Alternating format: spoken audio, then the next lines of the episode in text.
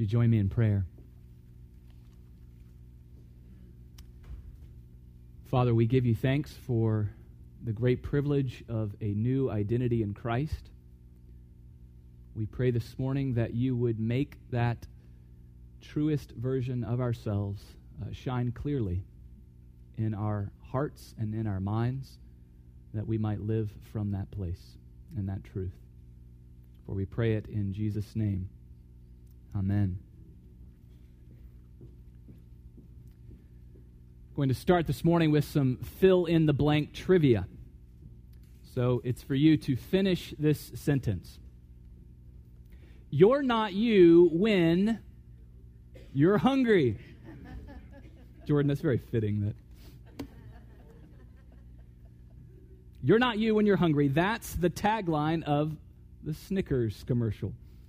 There are these very, there's a series of them, these very humorous commercials that depict an individual um, who is not acting like themselves because they're hungry. Instead, they're acting like some character played by a famous person. So you have uh, Marcia Brady from the Brady Bunch acting like this axe wielding madman, uh, or, or, Betty White, who's uh, playing the guy who's falling behind in a pickup game of football. Or one of my favorites was um, Mr. Bean, who was playing this kung fu ninja who was kind of struggling as he was hopping from rooftop to rooftop. Or one, probably the most people saw during the Super Bowl was uh, the actor William Dafoe, who was playing a very cranky Marilyn Monroe. You're not you when you're hungry. So if you're hungry, eat a Snickers and you'll act like yourself again. Well, being ourselves is a value that we hold up.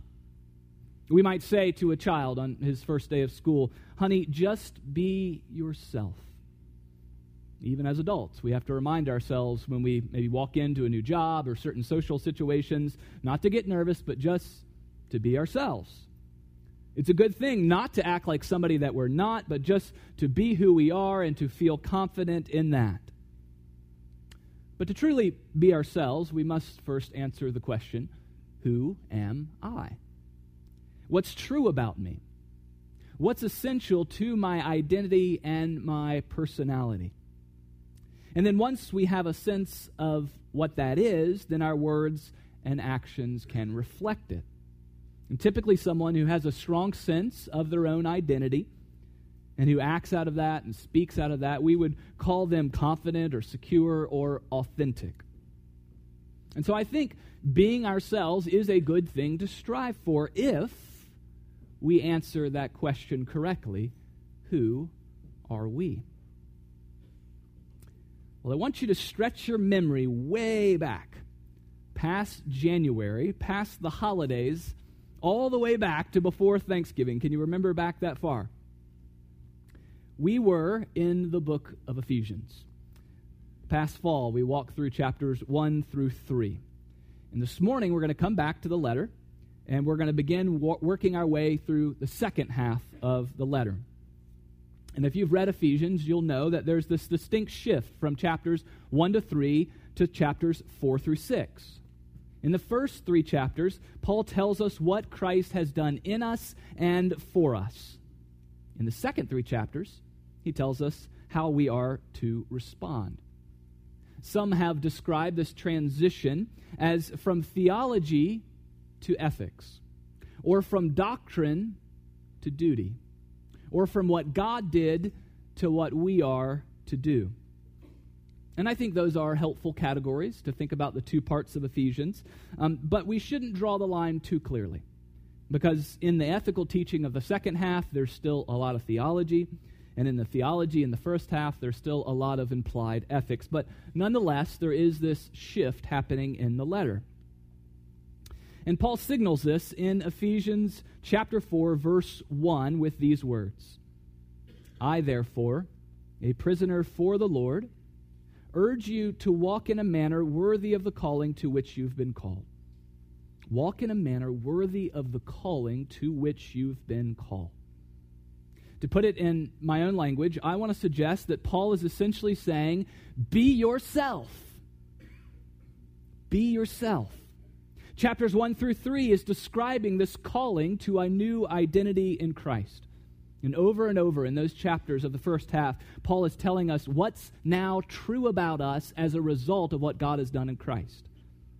So this isn't a specific calling like calling to be a doctor or a teacher or a pastor. It's the calling that every Christian receives, the calling of the gospel itself, a calling to step in to this new identity provided by Jesus and in Jesus.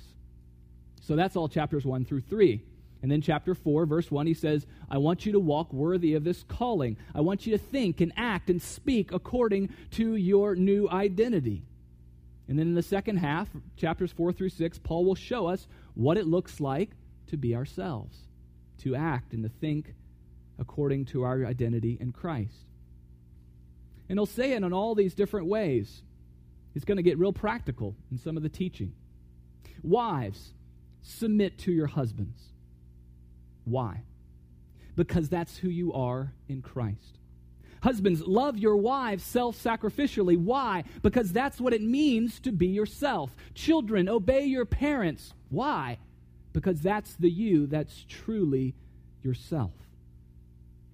He'll also say some things on the negative side. He'll say, Don't nurture sinful anger in your heart. Don't slander others or tear people down with your words. Don't engage in sexually immoral behavior. Why? because that's not you. You see, if Paul had done the Snickers commercial, he'd say, You're not you when you sin. That's not who you are. That's not who Christ has created you to be. And so, if our opinion of ourselves, if who we think we are, is just these miserable, worthless sinners who can't do anything but sin, then we have the wrong view of ourselves. We haven't understood the fullness of the gospel yet. Jesus came to forgive us of our sins. Yes, we needed forgiveness. Yes, we were miserable sinners. But then he came to give us a new identity and through the Holy Spirit to give us the power to be ourselves, to live out of this new identity. And so, so often, not just in Ephesians, but in other letters, Paul will speak against sin and he'll speak towards righteousness. But the way he does that is always saying, that's not you anymore. So live according to who you are. Put on these clothes of righteousness. Dress yourself in this new way. So, beginning next week, we're going to start making our way through chapters 4 through 6, looking at what it means to walk worthy, to live consistently with who we are. And interestingly enough, one of the first things Paul begins with is unity. Eagerly pursuing and protecting unity is acting like ourselves. But this morning, to get us back into Ephesians, I want to consider our calling to this new identity in Christ, chapters 1 through 3. Who we are because of the gospel. Now, a lot of this will be familiar, but it's good to bring it to our attention again because a strong sense of who we are in Christ is necessary for us to engage in chapters 4 through 6, to understand what it means to walk worthy, or else we'll just make it into some type of legalism, just something that we put on the surface rather than something coming out of who we are. Are we tracking? Okay, some nods. So, this is sort of a review, going back over the first three chapters.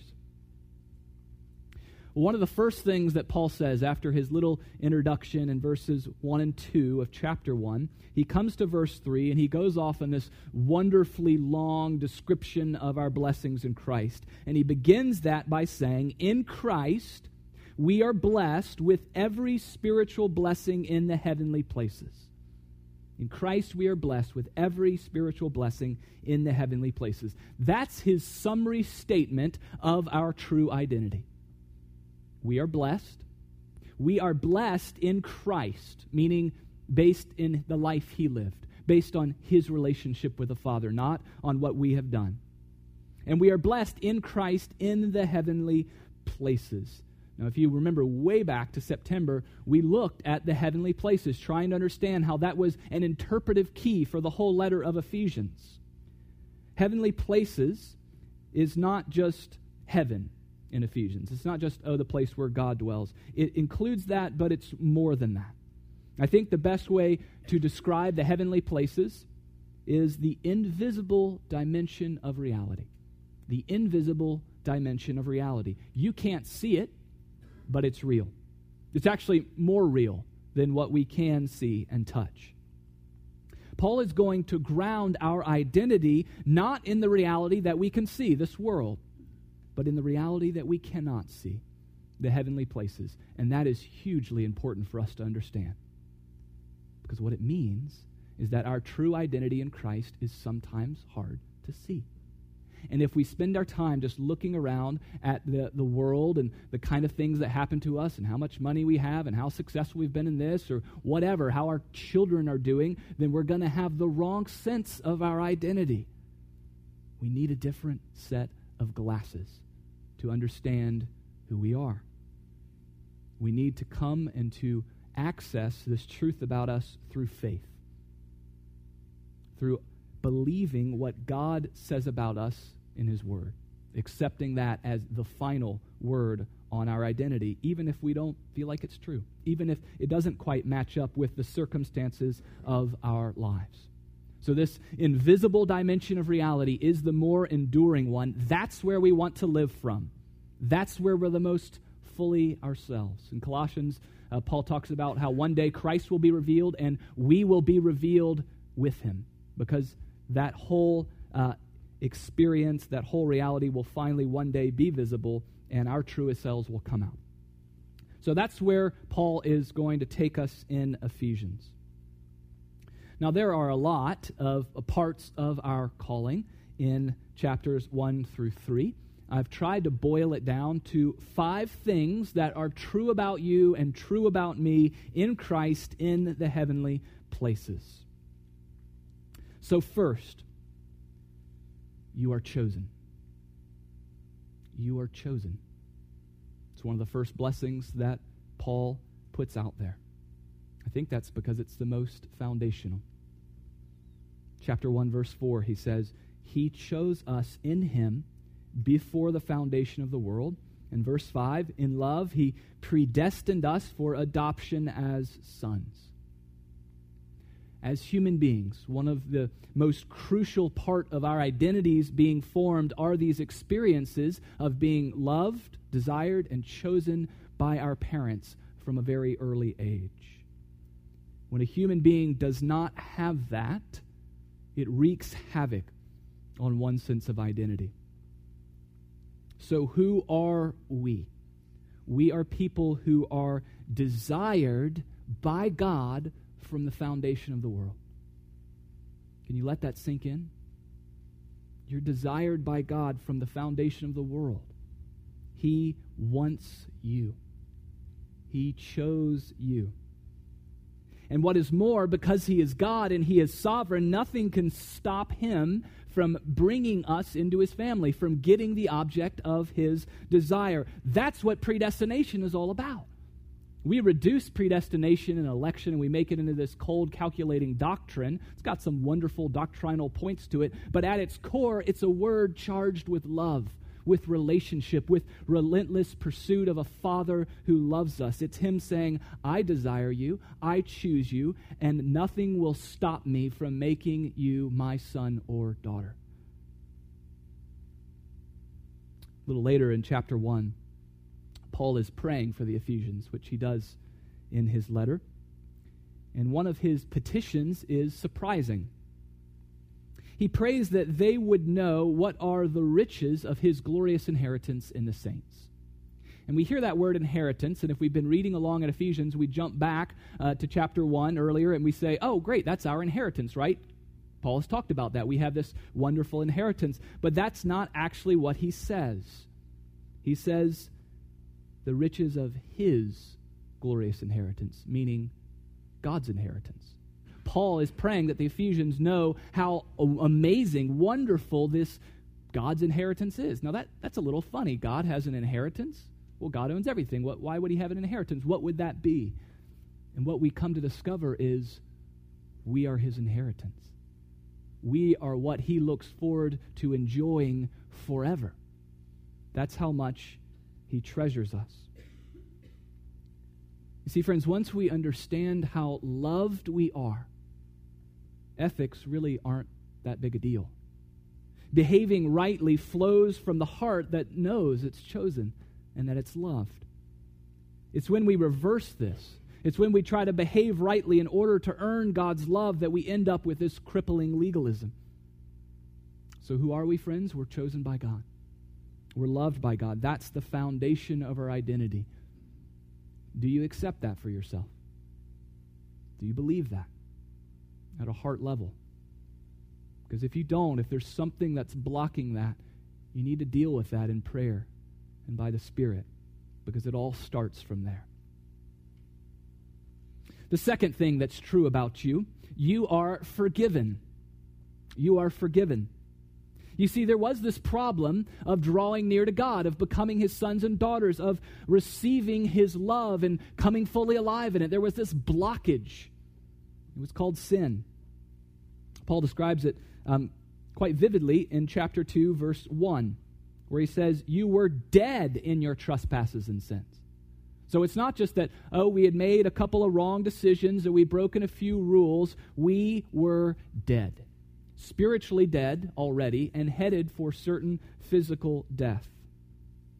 So while God loved us, we could not receive or enjoy that love. It could not birth a new identity in us because sin was in the way. We were slaves to it. We were in rebellion, and that would have been our fate forever. But God, those great gospel words, but God stepped in and He did something. He acted sovereignly. He changed the direction of our tragic stories and gave us a story of triumph in His Son. What did He do? Quite simply, He forgave us.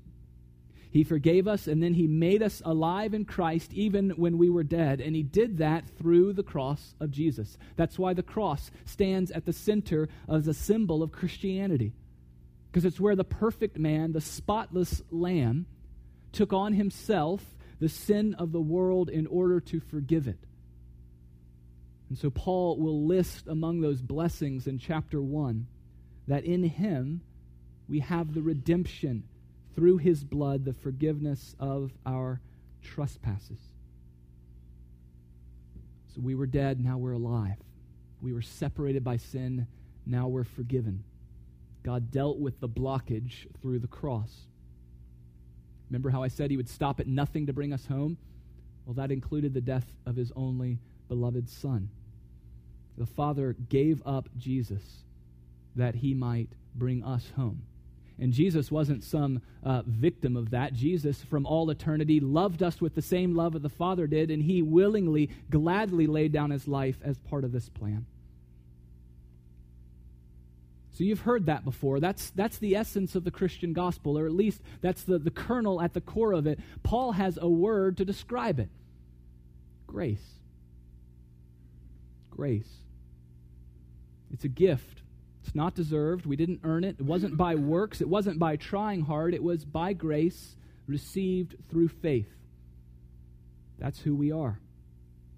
This is our identity.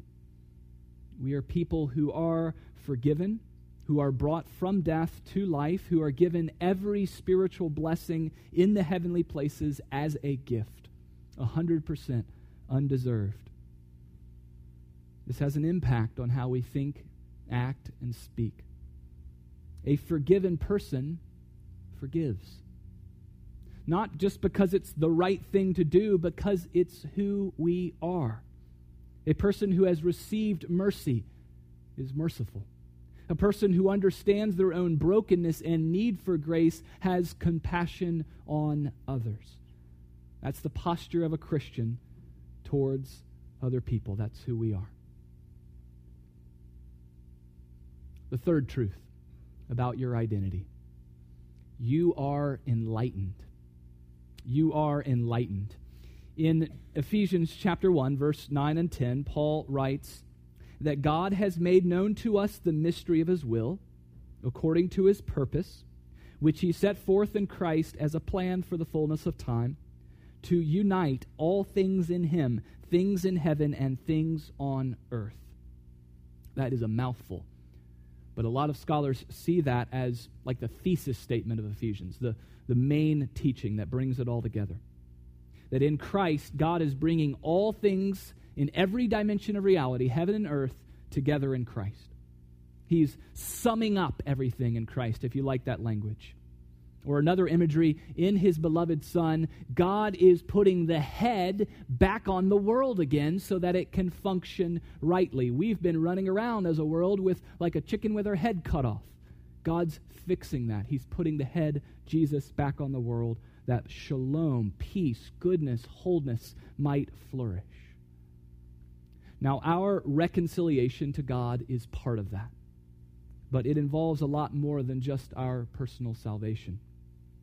What this shows us is that history itself has a goal. All of this is moving towards the great climax of all things being summed up in Christ. Jesus is the key to make sense of history.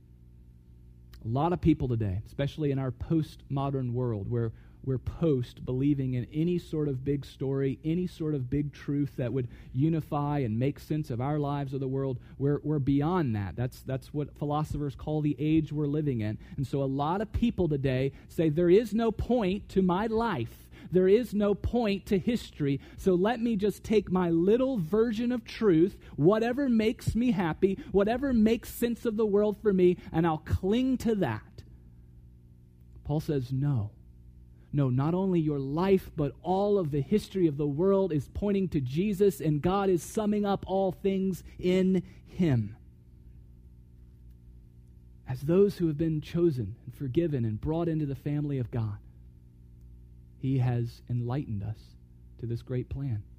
We are no longer the people that say, "Oh, we just have to cling to our wreckage and just hold on to my little my little life." He says, "No, there's this great plan of cosmic reconciliation in Christ." and you know it. You know that it's about Him. But there's more. You have a part to play in it. You have a role in working out this plan.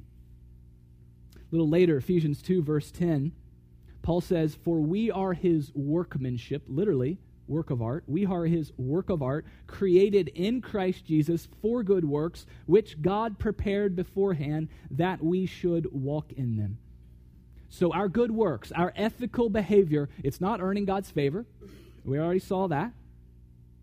But our good works are also not just random acts of kindness. They might seem random, disconnected to us, but for Jesus, in the invisible realm, they're part of this plan. He says they're prepared in advance. So when you love your neighbor, when you tutor a child, when you feed the poor, when you're faithful in your marriage, you are playing a part of this cosmic plan of all things being brought together under the headship of Christ.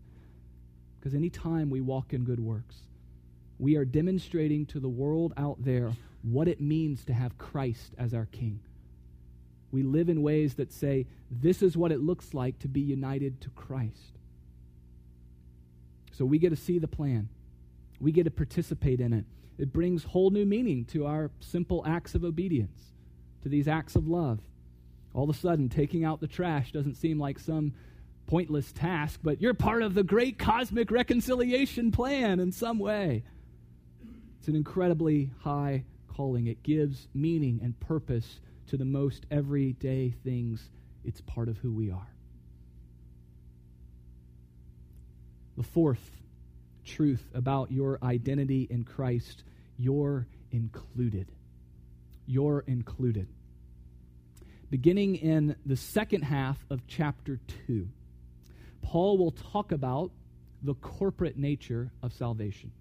In the first half of chapter 2, he's talked about more of the, the individual. We were dead in Christ. God made us alive. It's by grace. But then he goes on and, he, and he's still talking about the gospel and actually follows the same structure. He says, This is where you were, this is what God did, this is what you have now. He's addressing this long standing division between Jews and Gentiles that now, in the great plan of God, has been removed. There was this dividing wall of hostility between those two groups that has been abolished by the cross. He says that in Christ, God took these two groups and he actually made a new thing, a new humanity, one new man out of the two. Well, the inclusion of Gentiles into God's plan of salvation is a major sign. It's probably the clue that tipped Paul off to what he described in chapter 1, verse 10, uniting all things in Christ. Because for Paul, if Jews and Gentiles can come together, something nobody really saw coming, there's a massive paradigm shift happening. And so that's a major theme of Ephesians. But for us, it has something important to say. And speaking to Gentiles, and I assume most of us in this room are Gentiles. Maybe some of us have a Jewish background, but most of us are Gentiles. Paul says to us, You were once far off, you were alienated from God. But, there's the word again, but now, in Christ Jesus, you who were once far off have been brought near by the blood of Christ. So there was a time when we were not included in God's salvation. But now in Jesus, we are now included. We take that for granted, don't we? We just kind of assume that, well, we're part of the plan, God saved us. But for Paul, this was a revelation. And he goes on to describe what God is doing with all of this. And he says that together with the Jews, this new humanity, we are being made into a dwelling place for God by the Spirit. Again, major shift for Paul. He was a dedicated Jew. The, the dwelling place of God on earth was the temple. And now all of a sudden, he's, he's seeing the people of God, this newly created thing, and they're the dwelling place of God on earth. That's where God is at work. In Christ, something has fundamentally changed. A lot of times we focus solely on our personal salvation, but we also need to understand and embrace this corporate aspect of our salvation. We are saved into God's people. We're included in something larger than ourselves. And together with God's people, we have this high calling of being a dwelling place for God by His Spirit. To be ourselves, therefore, is to understand this part of our identity. We are not solo Christians.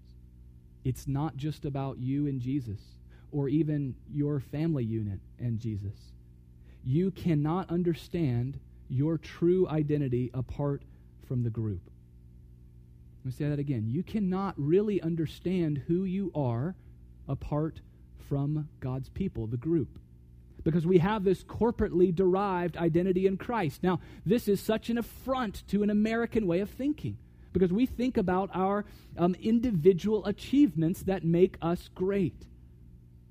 But the biblical way of thinking is different. You're included in something wonderful, it's larger than yourself.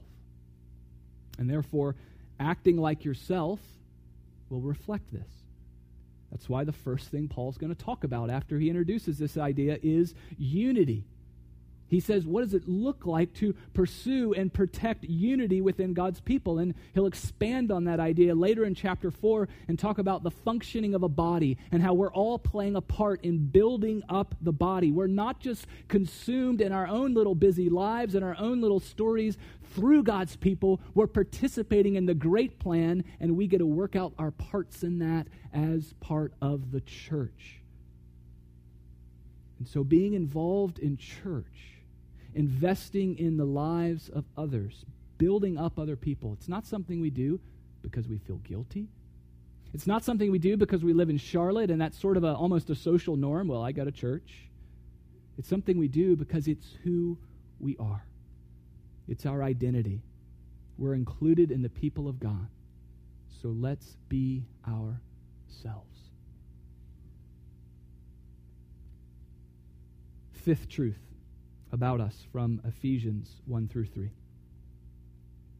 We are sealed with the Holy Spirit. We are sealed with the Holy Spirit. Ephesians 1, verses 13 and 14. In him you also, when you heard the word of truth, the gospel of your salvation, and believed in him, were sealed with the promised Holy Spirit, who is the guarantee of our inheritance until we acquire possession of it to the praise of his glory. The Holy Spirit has a lot of roles in the life of a believer, and, and one of them is a very present role. Right now, it is the power of the Spirit in us that enables us to walk worthy of the calling. He enables us to live out our identity and to put to death the sinful desires of the flesh that's not part of who we are anymore. Quite simply, He is the one who helps us be ourselves. But in these verses, Paul is talking about how being sealed with the Holy Spirit guarantees our future. And he calls our future our inheritance. As chosen, beloved children of God, we have this massive inheritance coming our way. It is an inheritance of glory and beauty, an inheritance of resurrection and new creation. It is an inheritance of full fellowship with the triune God enjoyed eternally. The seal of the Holy Spirit, which means his presence in our lives, is a guarantee of the good future that awaits us. One of my favorite descriptions of this future is found in Ephesians chapter 2 verse 7. Paul says that God saved us so that in the coming ages he might show us the immeasurable riches of his grace in kindness towards us in Christ Jesus. He can't get enough good words in there. But the word that catches my heart is kindness. Our inheritance is one of everlasting kindness, of the Father spending eternity showering us with these different, working out these different manifestations of how good He is. I don't know exactly what that's going to be like, what it's going to feel like, but I imagine these waves of God's beauty and love just rolling over us, surprising us. There's this dynamic part of heaven, that there's always more to see because God has always more kindness, always more kindness that He wants to give us. That's our future. That's what it means to be sealed with the Holy Spirit, awaiting this great inheritance. And because we have that kind of future, that enables us to live a very different kind of life in this world. Most people in the world, whether or not they admit it, are living for this life only. But our ethics are derived from the future, from a future that is good, from a future that is secure. And so we can give our lives away. And we can give our money away. And we can give our power away. Paul's going to spend a whole section on talking about submission. Submit to one another, give your power away. We can embrace suffering in a way that people cannot if they only know the treasures of this life. We can lay down our lives for Christ and his kingdom, not just as something we do, but because it's who we are. It's just being ourselves. So, friends, in order to be ourselves in this world, we need to know who we are. And Paul has shown us this. In Christ, he has called us to a new identity where we are chosen, we are forgiven, we are enlightened, we are included, and we are sealed. In the weeks to come, we're going to look at a lot of ethical teaching. It's going to be practical. I think it's going to be helpful. It's going to be hard to do. It's fitting that we're going to do part of this in Lent. I mean, it's hard to work some of these things out. There's going to be a lot of do this and don't do this. But it's not legalism. Don't turn it into legalism. It is simply walking worthy of the calling in the most basic way. It is just being ourselves. Let's pray.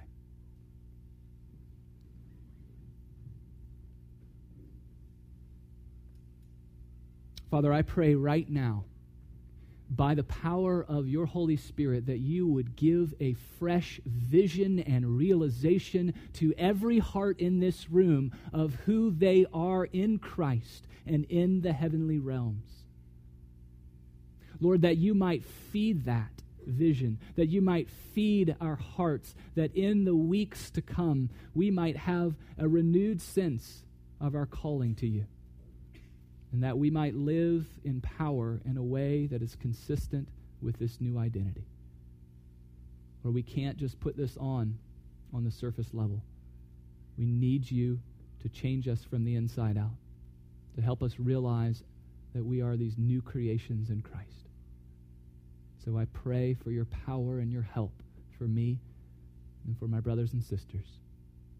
And we pray it in the name of the Father and of the Son and of the Holy Spirit.